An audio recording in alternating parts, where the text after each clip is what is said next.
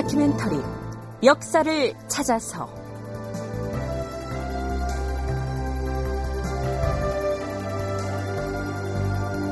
제 496편 아악과 향악을 절충하여 새 예약을 만들다.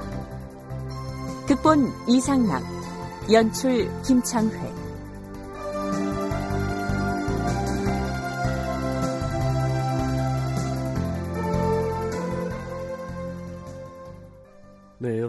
안녕하십니까? 역사를 찾아서의 김석환입니다. 우리나라에 전해져 오는 악보 중에서 가장 오래된 악보가 어디에 수록된 무슨 악보인 줄 아십니까? 조선 왕조 실록 중에서 세종실록에 수록된 악보들입니다. 세종실록의 제136권부터 제146권까지 무려 11권의 분량이 악보가 차지하고 있는데요. 여기에는 조회학, 재래학, 공연학 등이 실려 있습니다. 뿐만 아니라 세종대에 정리한 악보들이 중국의 어떤 악보들을 참고했는지 원전 악보를 함께 싣고 있죠. 숙명여대 송혜진 교수로부터 세종실록의 악보 구성에 대한 설명을 들어보시죠. 하나는 세종조의 완성한 세종조 악보이고 또 하나는 아 악보를 만들기 위해서 참고한 중국의 원전 악보입니다. 그 원전 악보가 하나는 조회용 아악보, 하나는 제사용 아악보입니다. 그래서 조회용 아악보는 의례경전 통해라고 하는 책에서 참고한 것이고 제사용 아악은 송나라 때부터 원나라 때까지 썼을 것으로 추정되는 대성악보라고 하는 악보를 싣고 있습니다. 그러니까 전체 구성으로 보면 악 이론, 그다음에 세종조 악의 원전이 되는 조회용 악보 하나, 제사용 악보 하나, 그리고 그걸 참고하여 완성한 세종조의 악 이런 구성입니다. 그러나 이 악보들은 세종시대 전체를 정리해 놓은 것이기 때문에 우리가 지금 탐색하고 있는 지점은 세종 12년 윤 12월을 기준으로 하자면 최초로 아악 정리 작업을 해서 조회 아악보와 제사 아악보를 완성했던 그 단계까지입니다. 그렇다면 이때 완성했다는 아악보는 주나라 시대의 예약을 어느 만큼이나 원래의 모습에 가깝게 되살렸다고 할 수 있을까요? 정인지가 서문에서 기술하고 있는 내용 일부를 보면 이렇습니다. 서문 중에 나오는 봉상시란 제사에 관련된 일을 맡아보던 관합니다. 지금 우리 봉상시에 있는 악장은 어디로부터 전해온 것인지 알 수가 없고 그 중에는 악공들이 임의로 보탠 것도 있어서 신빙할 만한 가치가 없었다.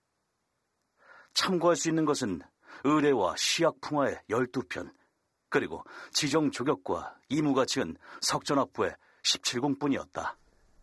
이처럼 악을 정리하는 데 있어서 참고할 만한 원전 자료가 태부족해서 본래의 모습을 복원할 수 없었던 한계를 토로하고 있는데요.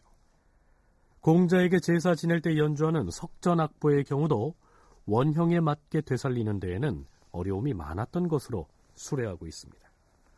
의대와 시악과 석전악보 한 벌씩을 베껴서 따로 한지를 만들었는데 이는 후일에 음악을 아는 사람을 위하여 참고 자료가 되기를 기다리는 마음에서다. 안타깝게도 그 음악 서적이 완성한 상태로 남아있지 못하고 옛날의 음악이 무너졌다는 탄식을 자아내게 하는 실정이다. 옛 음악은 이미 다시 볼 수 없으나 이제 황종음을 음성의 기본에서 찾아내어 28개의 음성을 마련했고 크고 작고 높고 낮은 것이 제 차례를 문란시키지 아니하도록 정리하였다. 다만 악에 대한 옛 주자와 최원정의 뜻이 천년 후인 지금에 이르러야 조금이나마 펴게 됐으니 이것은 반드시 우리 왕조를 기다려 이루어졌다고 아니할 수 없다. 사정이 이러했으니 세종시기에 악을 정비했다는 말은 옛 중국 악의 원형을 되살렸다는 의미가 아니라 여러 문헌 등을 참고해서 새롭게 악을 작곡해서 후대에 전승하도록 했다. 이렇게 이해해야 할 것입니다. 송혜진 교수 역시 자신이 지은 한국아학사 연구라는 저서에서 이렇게 기술하고 있습니다. 세종 12년에 완성되어서 세종실록 악보에 수록된 재래아학과 조해아학은 원전의 내용을 조선에 그대로 이식한 것이 아니라 율려신서의 이론을 적용하여 재구성한 새로 만든 아악이었던 것이다. 이때 아악곡을 선정한 과정은 폭넓은 원전 연구 및 율려 신서 등의 음악이론 연구에 바탕을 둔 것으로 세종 12년 이전까지 불완전하고 미비한 아악을 근거 있고 완전하게 정착시키려는 세종의 노력으로 이해된다. 한 가지 더. 정인지는 공자에게 제사 지내는 석전악보와 관련해서 이러한 내용을 기술해 놓고 있습니다. 석전악보의 경우 지금 전하고 있는 것을 가지고 참고해 보면 궁, 상, 각, 취, 우에 다섯 가지 소리는 오행의 기본을 두고 여기에다 임금, 신하, 백성, 일, 물건을 배합한 것이어서 정치가 잘 되고 못 된다든가 재난과 길상이 모두 그 종류에 따라서 응답되는 것이다. 악기에서 이른바 다섯 가지가 물러나지 않으면 부조화된 의미 없을 것이다 라고 한 것이 모두 이 때문이다. 만일 궁과 상의 중간에 다른 소리를 쓴다면 곧 궁도 아니요 상도 아닌 어긋난 소리요. 상과 각의 중간에 다른 소리를 쓴다면 곧 상도 아니요 각도 아닌 어긋난 소리가 되며 치와 우도 모두 이러한 성질로 미뤄나갈 수 있다. 송혜진 교수는 세종이 여러 악서들을 섭렵하고 나서 율려신서와 여러 악 이론서들을 살펴보았는데 이제 그 제작의 묘를 알만하다. 그러니 이제부터 악의 악보를 짓도록 하라. 이렇게 말한 배경에는 율려 이론 중에서 임금, 신하, 백성, 일, 물건, 즉 군, 신, 민, 사, 물의 원리를 이해했음을 피력한 것이라고 분석합니다. 이 율려 이론 중에 차서가 분명하다. 군신, 민사물의 원리가 분명하다. 라고 하는 것을 중요하게 여긴 겁니다. 그래서 이 군은 군답고 신은 신답고 뭐 이런 각자 어, 처한 위치에서 본분을 다할 때 커다란 조화가 이루어진다는 원리에 반하게 된 것 같아요. 이 원칙대로 음악을 만들면 틀림없겠다 하는 것입니다. 그래서 그것이 무슨 정치적인 무슨 어떤 막 요즘에 독재자가 하듯이 좋은 음악을 듣게 해서 사람들을 그 딴 생각 안 나게 한다는 그런 원리가 아니라 음악 이론의 원리가 그런 그 차서가 분명한 것에 근거를 두고 있으니 이 원리를 적용하여 악곡을 정하는 것은 맞다. 이렇게 어, 설득 당하고 그것을 펴도록 하는 거죠. 그런데 오종록 교수는 중국에서 궁상각치우의 다섯 가지 소리를 오행사상과 결부한 것은 견강부회식의 무리한 해석이라고 얘기합니다. 본시 음악의 음률은 중국뿐만 아니라 세계적으로 모두 다섯 음으로 되어 있다는 것입니다.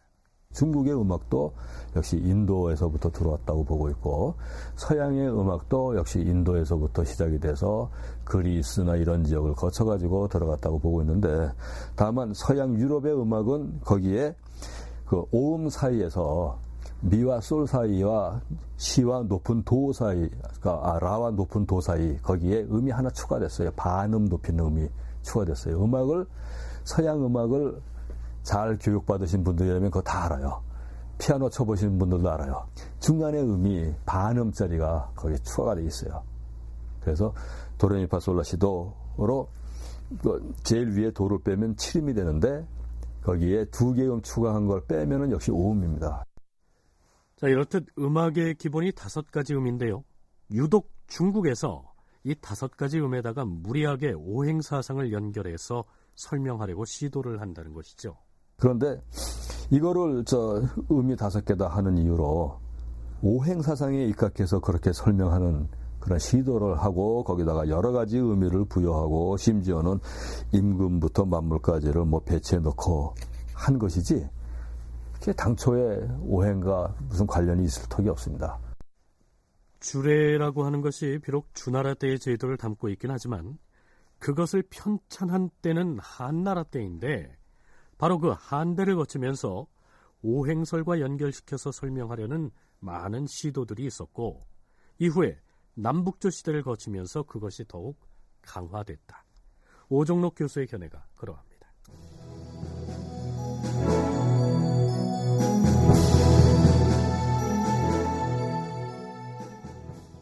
세종 13년 1월 1일 주상 전환합시오.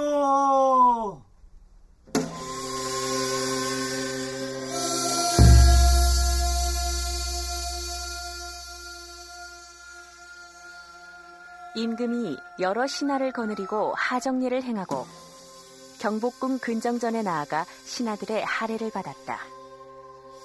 일본에서 온 외인 사신 7명도 반열에 따랐다. 처음으로 새로 제정한 아악을 사용하니 그 의용과 법도와 성약이 선명하고 위의가 있어 참으로 볼만하였다. 천세, 천세, 천천세! 천세, 천세, 천천세! 문무백관이 드디어 중궁과 동궁에게도 할애를 행한 뒤에 사정전에서 잔치를 베풀고 굴을 치며 즐기니 대군 이하 여러 종친이 임금을 모셨다. 육조 참판 이상과 부마 그리고 다른 성씨로서 군에 봉해진 자들에게도 의정부에서 잔치를 내려주었다. 이때 처음으로 새로 정비한 아악을 연주했다는 기록이 나타납니다. 그렇다면 여기서 잠깐 우리는 아악을 연주하는 악기의 경우에 편경과 편종에 대해서만 중점을 두어서 다뤘는데요. 가령 조회 때나 혹은 종묘 제례에서 아악을 연주할 때 어떠 어떠한 악기들이 등장했을까요? 송혜진 교수의 설명에 의하면 예약 연주에 있어서 악기의 구성은 8가지 재료를 충족해야 합니다. 여기서 8가지 재료란 악기를 만드는 재료들을 일컫죠. 즉, 쇠를 의미하는 금, 돌을 의미하는 석, 그리고 실사, 대나무죽, 박포, 흑토, 가죽혁, 나무 목 이상 8가지인데요. 이것을 파름이라고 합니다. 쇠는 뭐냐? 쇠로 만든 악기가 편종입니다. 돌은 무엇이냐? 편경입니다. 실은 무엇이냐? 금, 슬과 같은 현악기입니다. 죽은 대나무를 써서 만든 관악기이고, 그 다음에 아, 바가지는 생황의 공명통이 바가지예요. 그래서 그것이고, 그 다음에 흙으로 만든 악기는 훈이라고 하는 흙을 구워 만든 악기가 있어요. 불면은 이렇게 병에다 입, 입을 대고 부는 면 나는 소리가 나는 악기고 그 다음에 옹기 그릇 같이 생긴 불하는 악기가 있습니다. 혁은 가죽 악기니까 북 종류이고요. 그 다음에 나무는 그 축과 어라고 하는 특별한 악기가 있어요. 그래서 이 축은 나무 상자로 만든 악기인데 어, 나무 절구공이처럼 생긴 걸로 쳐서 툭툭툭 소리가 나는 거고 어는 엎드려 있는 호랑이 형상의 어, 조각품에다가 등에 톱니바퀴 같은 것을 붙여서 대나무 채로 툭툭툭 드르륵 긁으면 소리가 나는 그런 악기예요. 그리고 지난 시간에 언급했듯이 악대가 당상과 당하 두 군데에 배치되고 악대 한 곳에 같은 악기가 여러 대 편성되기도 했기 때문에 동원된 인원 역시 그 규모가 대단했겠죠.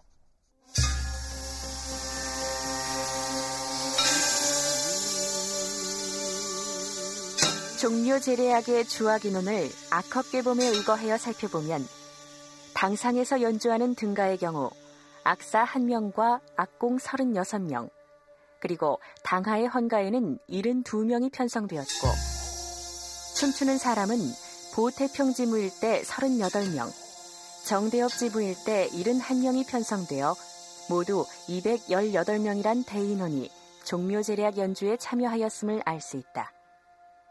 그러나 조선 후기를 거치면서 제례악의 연주 규모가 여러 차례 변화를 겪으며 축소되었고 근래에는 50여 명의 연주자와 일무를 담당하는 64명의 인원이 종묘 제례악을 담당하고 있다.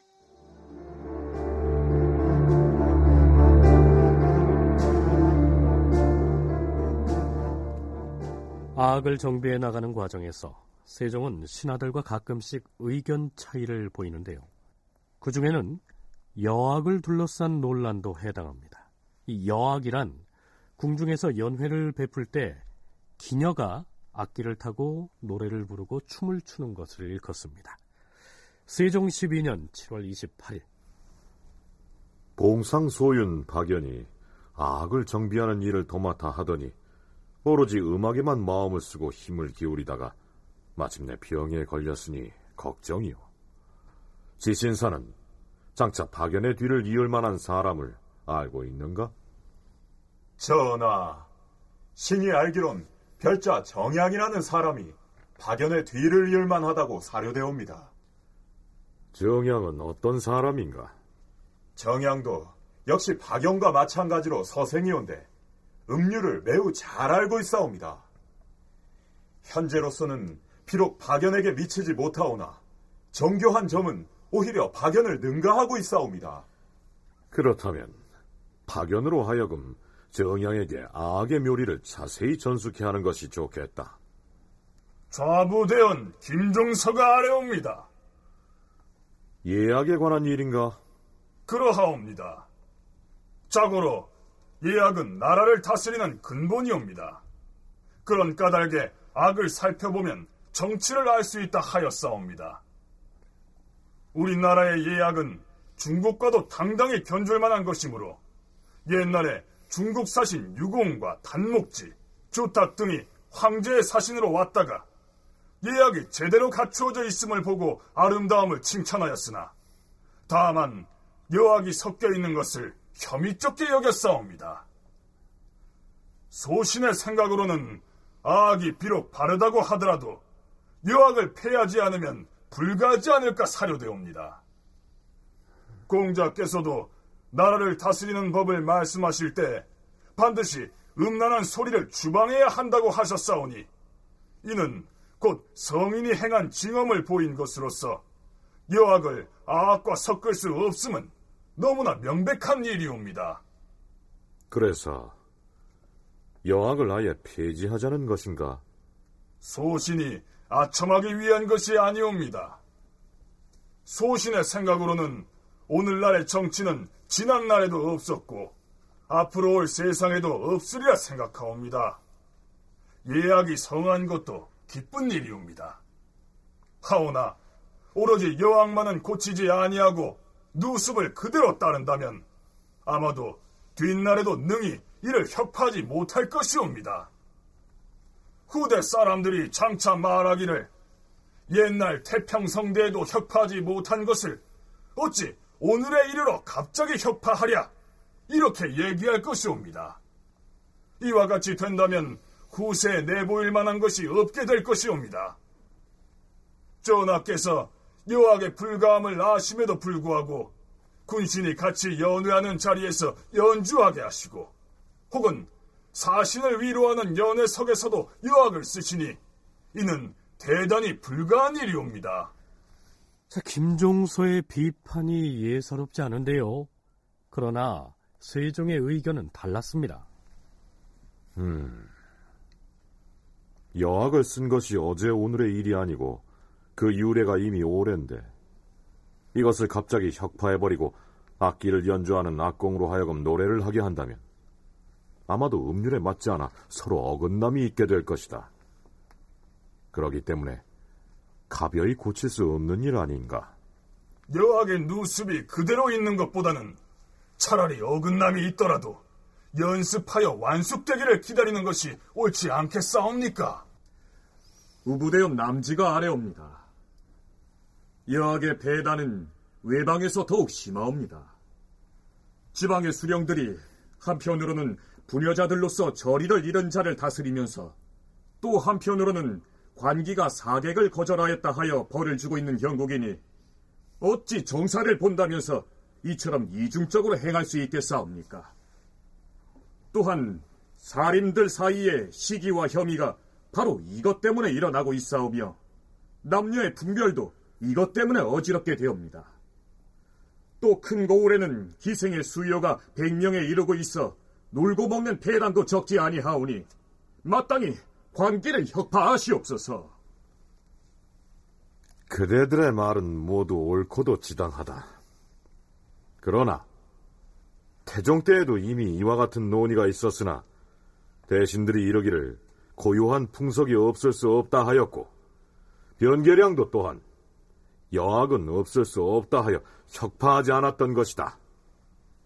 동부대원 윤수가 아래옵니다. 옛말에 이르기를 기생이란 아내가 없는 군인들을 접대하기 위해 필요하다 하였사온데 우리나라가 동남으로는 바다에 임하고 북쪽으로는 여진족들과 연접하고 있어 군사를 보내 방어하는 일이 중요한데 어찌 여학을 갑자기 혁파하게 싸웁니까? 연회 등에서 악을 연주할 때 여학을 피하느냐 마느냐 하는 것이 관기를 없애느냐 마느냐의 논란으로 이어졌지만 세종의 반대로 여학은 유지가 됩니다. 그러나 이 여학 사용 문제는 사신 회례에 사용할 음악을 어떻게 할 것이냐 하는 논란으로 이어집니다. 세종 13년 8월 2일 세종이 좌의정 맹사성에게 말합니다. 사람들이 사신회례에 여학을 쓸 수 없다고 하는데 만약 여학을 그만두고 남학으로 대체해도 좋게 볼만하다면 가하거니와 그리하였다가 음률에 맞지 않으면 어찌한다는 말이오. 또한 춤을 출 때 문무와 무무의 복색이 중국과 같지 않은 듯한데 중국 사신이 곁에서 본다 하여 문제가 생기겠소? 중국의 풍류를 쓰고자 하여 향악을 다 버리는 것은 단연코 불가한 일이요. 전하의 하교가 지당하옵니다. 어찌 향악을 모두 버릴 수야 있겠사옵니까? 먼저 악을 연주하고 향악을 뒤에 연주해 둘을 겸해 쓰는 것이 옳을 것이옵니다. 하오나 지금의 문무와 무무의 의복 제도는 옳고 그름을 알지 못하겠사옵니다. 자, 그런데 이 논쟁은 다시 황제의 음악과 제후의 음악을 구별해야 하느냐 마느냐 이러한 논쟁으로 이어집니다. 문제를 제기한 인물은 박연이었습니다. 전하, 옛날의 제도에 모든 제사에 있어 제향하는 음악과 신을 영송하는 음악으로 모두 황종궁을 사용했사옵니다. 대개 황종은 북방자위의 음률이 되므로 하늘에 있어서는 허성과 위성의 얽힘이 되어 허성이 하늘의 종묘가 되는 것이옵니다. 황종은 12음률의 저등이므로 여러 음률이 모두 황종에서 나오게 되니 높은 것에 통속이 되어 대항할 수가 없사오며 또 음악을 사용할 적에 황종은 다른 음률로서 사용되지 아니하니 역대의 제도를 볼 때 황제의 출입에는 황종궁을 사용하고 군신의 예배에는 고선궁을 하여 싸운데 이를 살펴본다면 임금이 대개 황종을 쓴 것은 오로지 임금을 높이기 때문에 이를 구별한 것이옵니다. 신의 망령된 생각으로는 오늘날 전정에서 악을 사용하는 때가 매월 초하루 조하 때이온데 이때는 전하께서 홀로 지존이신 까닭으로 출입할 때에 황종궁을 사용하면 무난하옵니다. 자, 박연의 발언이 매우 복잡하게 들리지요. 12율려 중에서 황종음은 모든 음의 으뜸이 되는 첫음이므로 본래는 황제의 음이라는 얘기입니다. 따라서 매월 초하루 신하들로부터 조화를 받을 때에는 왕이 지존이기 때문에 황종음을 사용해도 좋지만 만약 새해 첫날 아침에 정조와 동지 조화에는 반드시 두 가지 중례가 있사오니 음악을 사용할 적에 혼동해서는 아니 될 것이옵니다. 첫째로 망골의 의식을 할 때에는 전하께서 진실로 신하의 예로 자처하시면서 출입의 예배에 그 전대로 황종궁을 사용하시니 이것은 옳지 아니한 듯하옵니다. 고선궁으로 고쳐 사용하여 제후의 법도를 빛나게 하시옵고 자, 여기서 망골의 의식이라고 했는데요. 망골예라고도 하는 이 의식은 조선의 왕이 문무관원 및 종친들과 함께 중국 황제의 생일이나 설날 또는 동지 등의 명절을 맞이해서 중국의 궁궐 쪽을 향해서 예를 올리는 것을 일컫습니다. 이러한 예를 거행할 때에는 조선의 왕은 지존이 아니라 중국의 황제를 받드는 신하의 존재인데 황제의 음률인 황종음을 연주해서야 되겠느냐. 그러니 황종은 말고 제후의 음률인 12율려 중 다섯 번째 음인 고선궁을 연주해야 격에 맞다. 이런 얘기입니다. 박연의 이러한 발언에 대해서 맹사성이나 황희 등은 옳다고 했는데 정초는 이렇게 말합니다. 전하, 황종이 천자의 음률에 소속되어 있어서 제후가 사용할 수 없다면 전하가 평상시에도 또한 일체 사용하지 않아야 할 터이온데 지금 이미 사용하고 있지 않사옵니까? 그러니 전하께 없어 설날 아침이나 동짓날이나 혹은 망권리에나 그리고 황제의 칙명을 맞이할 때라도 이것을 사용한다 하여 무엇이 해롭겠사옵니까? 자, 정초가 다소 도발적인 발언을 하는데요. 원로 대신이자 예에 밝은 것으로 정평이 난 허조는 이렇게 얘기합니다. 전하, 신은 악을 배우지 못하였으므로 감히 함부로 의논할 수가 없사옵니다. 원컨대 지편전으로 하여금 역대 음악을 사용해온 제도를 자세히 상고한 후에 결정하는 것이 가할 줄 아옵니다. 자, 중국, 즉 명나라에서 모라 시비를 걸어오지 않았음에도 일부 신하들이 지뢰 제후의 처지에서 황제의 음률인 황종음을 연주하는 것을 주저하는 모습을 보이고 있습니다. 그렇다면 실제로 이런 일로 명나라와 외교 문제가 되기도 했을까요? 아, 명나라가 그렇게 간섭하지 않아요. 다만 실록에 보면 조선 측에서 우리가 이렇게 하고 있는 것을 명의 문제 삼으면 어찌할까요? 뭐라고 대답할까요? 혹시 명과 달라서 문제가 되지 않을까요? 라고 하는 질문들이 있고 거기에 대한 대비를 의논한 부분들이 좀 있습니다. 그리고 세종 경우에는 쭉 살펴보니 명나라가 최선의 규범을 갖추고 있지 않다는 걸 알게 돼요. 주나라 때로부터 상당히 많이 벗어났다. 그러나 지금 우리가 하고 있는 일이 어, 원전과 다른 것도 걱정되고 또 명나라 사람이 보기에 우습다고 할까봐 그게 걱정이다. 최대한 정확하게 하자는 식으로 답변하고 조선이 가장 이상적인 음악으로 본받고 싶어하는 음악이나 제도는 옛 주나라의 그것이죠. 그렇다면 당시 명나라는 주나라의 아악 제도를 얼마나 제대로 계승하고 있었을까요? 중국에서 보면 주대에 정해진 그런 예약 제도가 이미 춘추전국 시대에 무너져서 걱정하기 시작을 합니다. 그리고 항상 새로운 그 나라를 세우면 음악을 바로잡는 그런 노력들이 있게 되고 그 다음에 이제 그 특별한 노력을 했던 어, 때가 언제냐면 북송의 아, 휘종 황제입니다. 휘종 황제 때에 음악 기구를 두고 그 음악 기구를 대성불화하고 대성아악을 완성하게 되고 그것이 고려로 오게 되는 거고 그게 한국 아악의 뿌리입니다. 그런데 불행히도 휘종 황제가 북송의 마지막 황제입니다. 나라를 망하게 했고 그리고 나서 이제 원대를 거쳐서 명나라가 건국하게 되는데요. 이미 이때는 그 아악의 위상이 달라지는 거예요. 따라서 이 시기 명나라에서는 옛 주나라 시대 음악 제도인 아악에 대해서 절대적인 것으로 떠받드는 상황이 아니었다는 얘기입니다.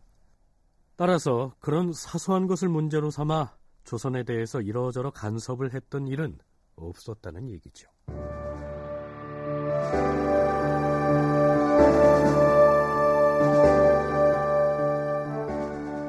그런데 예약 연주에 있어서 중국과의 관계를 어떻게 설정할 것이냐를 두고 논란을 하다 보니까 악기의 편성을 두고도 말들이 많습니다. 세종 14년 8월에 동지 중추원사 유산울이 올린 상소가 그 발단이 되지요. 전하, 송나라 때의 역사 서적인 송감을 보건대 고려에 연양악을 내린 것을 써놓은 것이 있사옵니다. 이것은 고려의 예종 때이옵니다. 동인문에 송나라에서 고려에 내린 악기의 수요를 상세히 기재해 놓았사온데 등가에는 금 1연, 3연, 5현, 7연, 9연이 각각 2면이 온데 지금 회례의 악기 가운데에는 금이 6면에 불과하옵니다. 이것은 송나라 제도와 같지 아니하니 신은 극이 의심이 있사옵니다. 휘종이 비록 파천한 임금이라 하지만은 송나라의 문원이 어찌 증거가 없겠사옵니까? 더군다나 원나라 때 찬술한 대성악보 가운데에도 금은 다섯 가지 제도인데 일연에서 구연까지 각기 도보가 있어서 손바닥을 가리키듯이 아주 명백하니 금이 다섯 가지가 있는 것은 오래되었사옵니다. 지금 전하께서 악을 바로잡고 윤려를 정하여 옛날에 연양하는 풍악을 회복하였사오니 마땅히 송나라와 원의 제도를 따라서 한 시대의 악을 이루어야 될 것이옵니다. 일이 이미 성취되고 난 후에 간에서 송구하오나 보는 데서는 복종하고 안 보는 데서는 비난하는 것은 신으로서는 상상할 수 없사옵니다.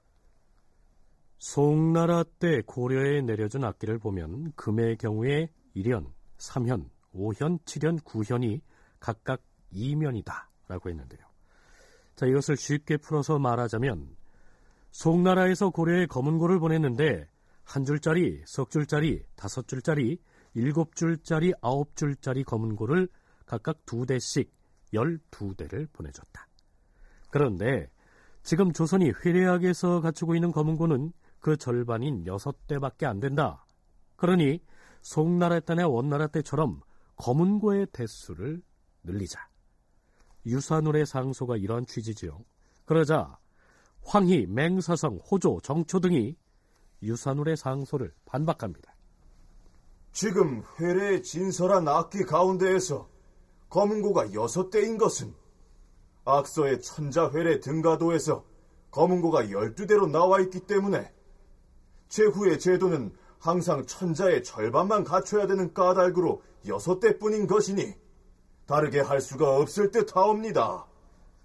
자, 역시 제후국의 왕의 회례에서는 황제 회례에 사용하는 검은고 대수의 절반만 갖춘 것이 옳기 때문에 그렇게 했다.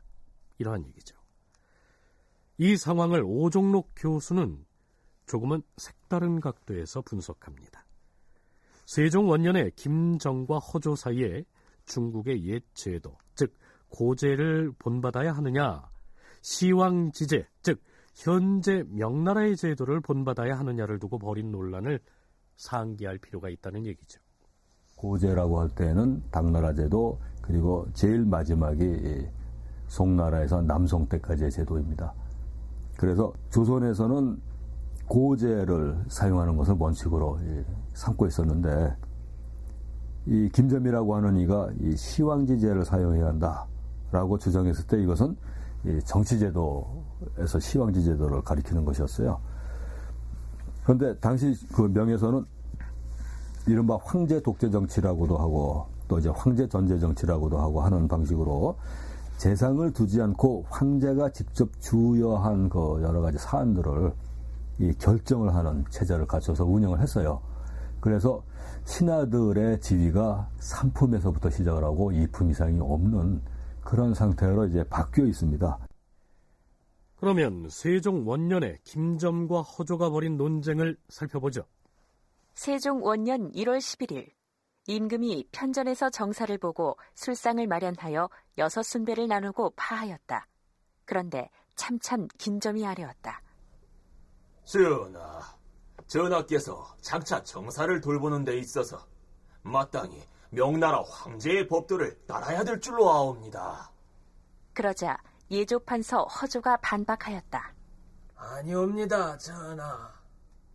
중국의 법은 본받을 것도 있고 본받지 못할 것도 있사옵니다. 신은 북경에 갔다가 황제가 칭히 죄수를 끌어내어 신문을 하는 것을 보았사옵니다. 전하께서도 본받아 주시기를 바라옵니다. 그렇지 않사옵니다.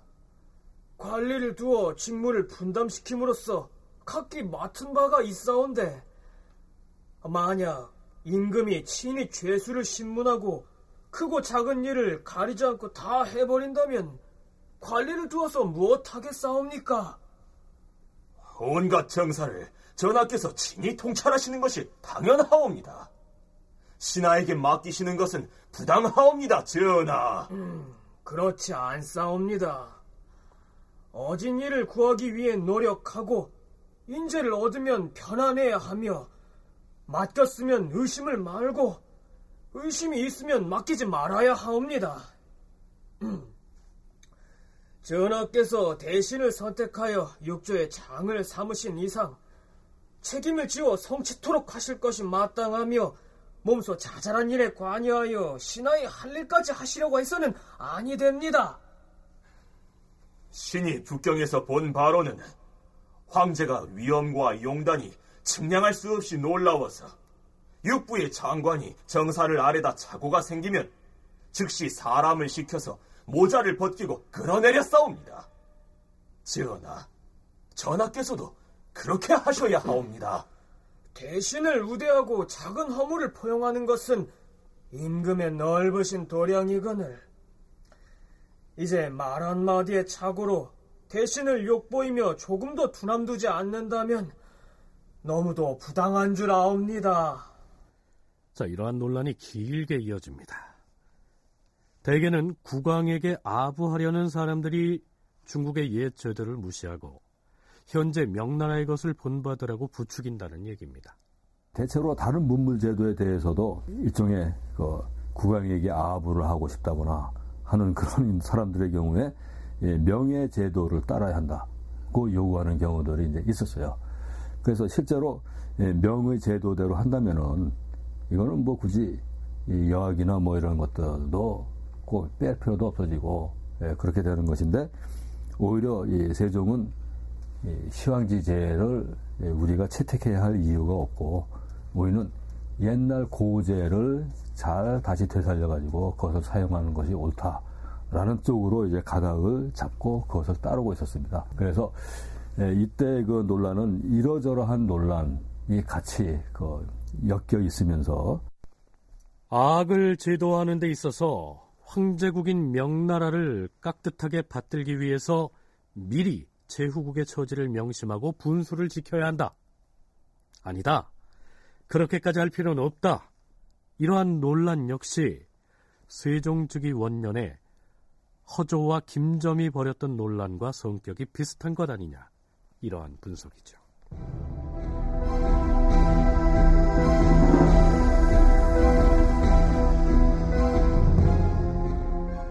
그러나 박연은 세종의 명을 받아서 충실하게 아악을 정비한 믿음직한 학자이면서 세종과 가장 자주 의견 대립을 보인 상대이기도 했습니다. 악학별자 박연이 어전에서 아악과 관련해 여러 대원들의 질문을 받는 장면을 잠깐 살펴보시죠. 지신사 정흠지가 박연에게 물었다. 아악의 제도와 성음의 법을 어디에서 취했습니까? 모양과 제도는 한결같이 중국에서 내려준 편경에 의하였고 성음은 제가 스스로 12율관을 만들어 이룬 것입니다. 하면 중국의 음을 버리고 스스로 율관을 만드는 것이 옳은 일이오. 지금 만든 편경은 한결같이 중국의 것에 의하였습니다. 그런데 중국 편경의 소리를 들어보니 대려의 표시가 돼 있는 것을 쳤는데도 그 소리는 도리어 태주보다 낫고 유빈의 표시가 돼 있는 것을 쳤더니 그 소리가 도리어 임종보다 높으며 이 측의 소리는 남녀와 같고 응종의 소리는 무역보다 낮았습니다. 마땅히 높을 것이 도리어 낮고 마땅히 낮을 것이 도리어 높으니 중국에서 보내온 악기는 한 시대에 제작한 악기가 아니라 생각됩니다. 만약 이 중국의 편경들을 기준으로 하여 악기를 제작했더라면 결코 성음을 얻어내지 못하였을 것입니다. 그래서 직접 관을 만들고 12율관을 이룩하여 각각의 율관을 부어서 음률에 맞추어 편경을 만든 것입니다. 이 자리에서 세종은 이렇게 명합니다.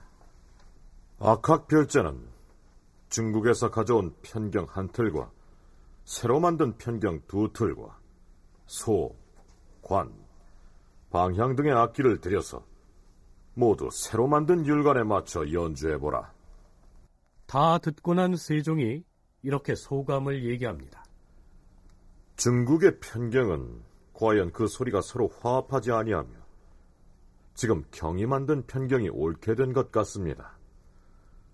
지금 새로 만든 편경 소리를 들으니 매우 맑고 아름다워 과인이 매우 기뻐하는 바이요. 그런데 아홉 번째 율관에 해당하는 이 지금을 한번 불어보시오. 예, 전하.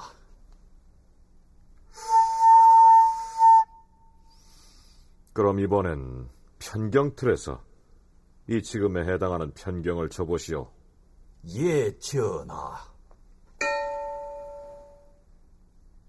다시 한번 이 지금의 율관을 불어보고 이 지금의 편경을 쳐보시오.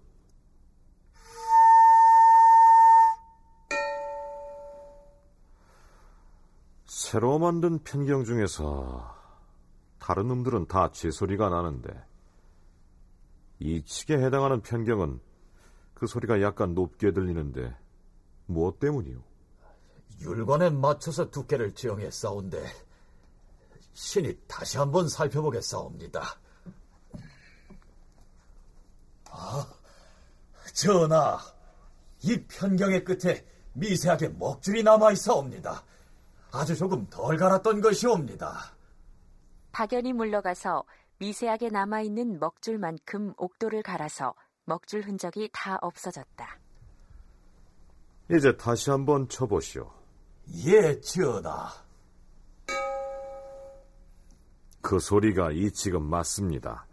이제 제 소리를 찾았어요. 자, 이 꾸며낸 얘기가 아니고요. 세종실록에 올라 있는 일화입니다. 이 내용을 두고 학자들은 세종을 일컬어서 절대 음감을 타고났다면서 세종의 천부적인 음악적 재능을 칭송하기도 하죠. 그런데 세종은 박연을 향해서 이러한 얘기를 합니다. 과인이 조회에 사용할 음악을 창제하고자 하는데 그 예약의 제도를 창제하는 일이 매우 어렵습니다.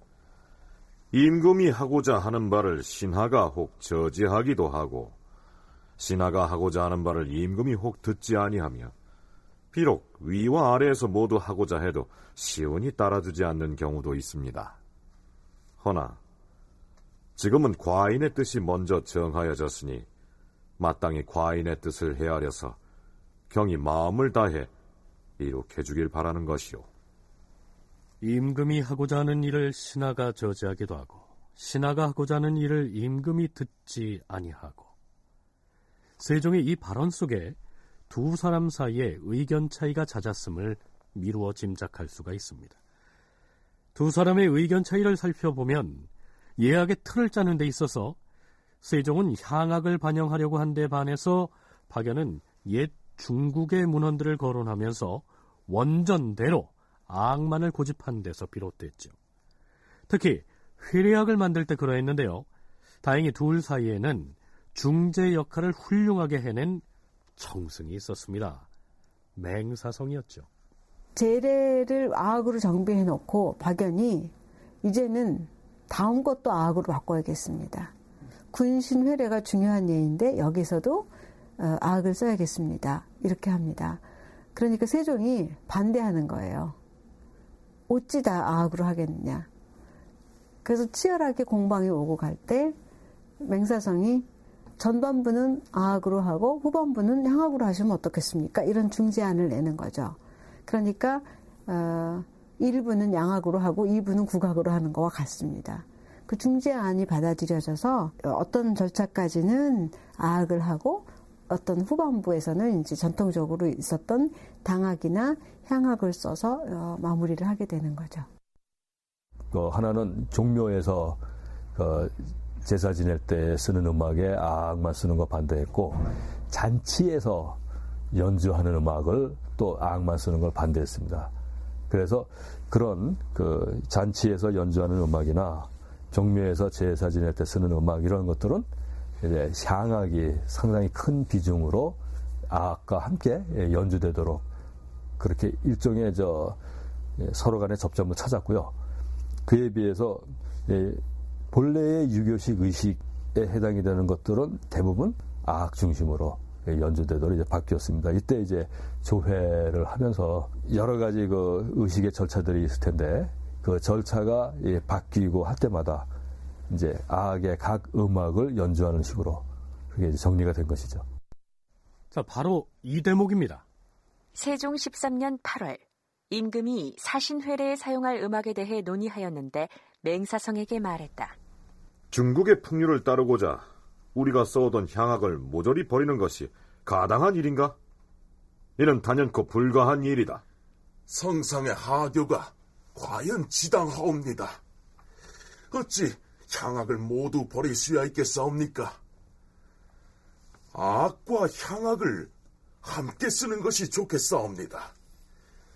예전의 악을 그대로 고스란히 살려낼 수 있다면 모를까. 만일 중국의 풍악과 똑같이 만들 수 없다면 예전대로 향악을 그대로 쓰는 것만 못할 것이옵니다.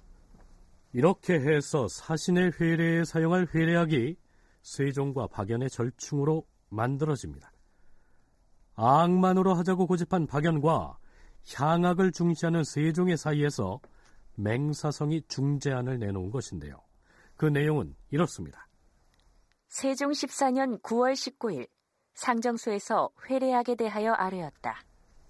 회례연이 시작이 되면 단계와 절차에 맞춰서 그때그때 그때 연주하는 음악도 달라지는데요.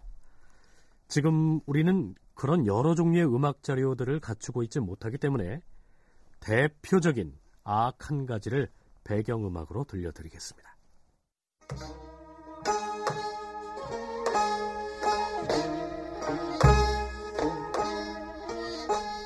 주상 전하, 상정소에서 정리한 회례학에 대하여 아래게 싸웁니다. 회례를 위하여 신하들이 모두 미리 모여서 대기를 하고 있는 가운데 전하께서 등장하시옵니다. 그러면 이때 헝가에서 융안치악을 연주하옵니다. 조금 있다가 왕세자가 걸어 나와 전하께 절을 올리는 동안에는 헝가에서 서안지악을 연주하고 천세 천세 천천세 왕세자가 전하께 헌수하면 헝가에서 휴안지악을 연주하옵니다. 이어서 여러 신하들이 나와서 전하께 절을 올리면서 헌수하옵니다.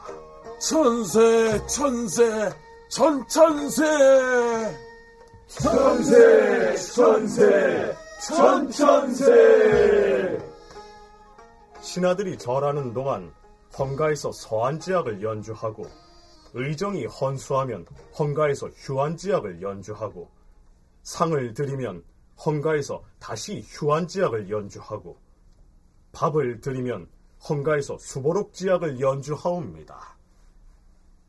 세 번째 술잔을 드리면 등가에서 문명지곡 연주하고 이때 문물을 추기 시작합니다. 다시 밥을 드리면 헌가에서 근청정작을 연주하옵고 네 번째 작을 드리면 등가에서 하왕은 지곡을 연주하고 밥을 드리면 헌가에서 해서지악과 개수 명명지악을 연주하고 다섯 번째 작을 드리면 헌가에서 무열지악을 연주하고 다시 밥을 드리면 서차후 지악을 연주하옵니다. 여기까지. 회례가 진행되는 동안 연주하는 모든 음악은 중국에서 전해온 아악입니다. 이 다음부터는 세종이 주장해서 반영한 전통음악, 즉 향악입니다. 여섯 번째 작을 드리면 하왕은 지기와 계몽 금척지기를 연주하옵고 밥을 드리면 수령음 지약을 연주하옵니다. 일곱 번째 작을 드리면 보구악 지기와 개호 양선지기를 연주하고 밥을 드리면 황하 청지악을 연주하고 여덟 번째 작을 드리면 아박지기를 연주하고 밥을 드리면 만년 환지악을 연주하옵니다. 아홉 번째 작을 드리면 무고지기를 연주하옵고 대선을 드리면 태평년 지악을 연주하옵고 더불어서 정동방치곡을 노래하옵니다. 왕세자와 여러 관원이 절을 하면 헌가에서 서안지악을 연주하고 마지막으로 전하께서 퇴장을 하시려 하면 헌가에서 맨 처음에 연주했던 융안지악을 연주하옵니다.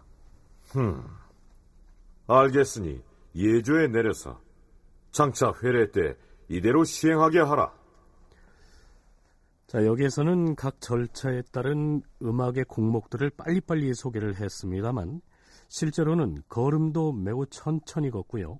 술잔도 천천히 들고 절을 올리고 입장하고 퇴장하는 동작도 매우 느리게 이루어졌을 것이기 때문에 한 가지 음악이 꽤 길게 연주가 되었었겠죠. 다 다시 한번 임금이 입장하는 장면부터 오종록 교수의 설명으로 재구성해 보죠. 의식을 거행할 때는 왕은 제일 마지막에 나옵니다. 이미 다른 의식에 참여하는 사람들은 다 들어와서 배치가 되어 있습니다.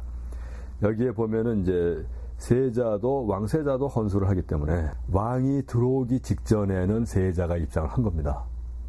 그런데 음악은 왕이 들어오면은 거기에 맞추어서 비로소 연주를 하기 시작합니다.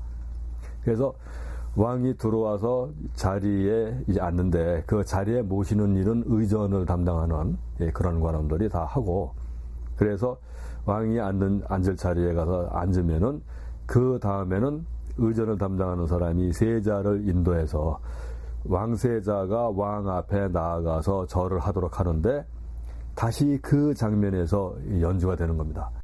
그 뒤로 서안지약, 후안지약, 수보록지약 등이 연주되다가 앞에서 소개한 대로 임금에게 여섯 번째 술잔을 올릴 때부터는 조선의 전통 예약인 향악으로 바뀌겠죠. 여섯 번째 잔을 올리는 거기서부터는 악곡의 이름 자체가 바뀌어가지고 하황은직이라거나 개 오양선직이라거나 이런 식으로 무슨 기나 또는 태평년지 악이라거나 뭐 하는 것들이 이제 또 이제 나오는데 이 가운데서 기나 곡으로 이름 붙인 것의 기는 예, 향악이라고 생각하시면 되고 예, 정동방지 곡과 같이 곡은 이제 당악이라고 생각하시면 아마 대체로 이제 맞습니다. 그래서 그와 같이 그 아악으로 시작을 해서 제일 마지막에 그 왕이 또 움직여가지고 돌아가는 그런 장면이 되면 융한지악을 제일 처음에 왕이 나올 때와 마찬가지로 똑같은 음악을 또 연주하거든요. 악이든 향악이든 악기 연주와 더불어서 노래도 함께 부르게 되고 춤도 곁들여졌겠죠. 그렇다면 궁궐들에게 모인 신료들은 각각의 노래 가사를 모두 알아듣고 이해했을까요? 아니었습니다. 세종 15년 11월에 인수부윤 유산울이 올린 상소문에는 이러한 내용이 보입니다. 전하, 조정에 있는 신하들은 기껏 종소리와 북소리를 들을 뿐이었고 주악의 가사가 무슨 내용인지 알지 못하는 이가 열에 여덟 아홉이오니 이래가지고서야 어디 모든 관원의 마음이 음악을 통하여 화합하게 싸웁니까? 각 단계와 절차마다 다른 공목의 회례악이 울려 퍼지지만 정작 거기 모인 관리들 10중 8구는 그 한문 가사가 무슨 뜻인지 알지 못하고 기껏 북소리와 종소리만 듣고 있으니 한심하다. 이러한 얘기입니다. 다큐멘터리 역사를 찾아서 다음 주 이 시간에 계속하겠습니다.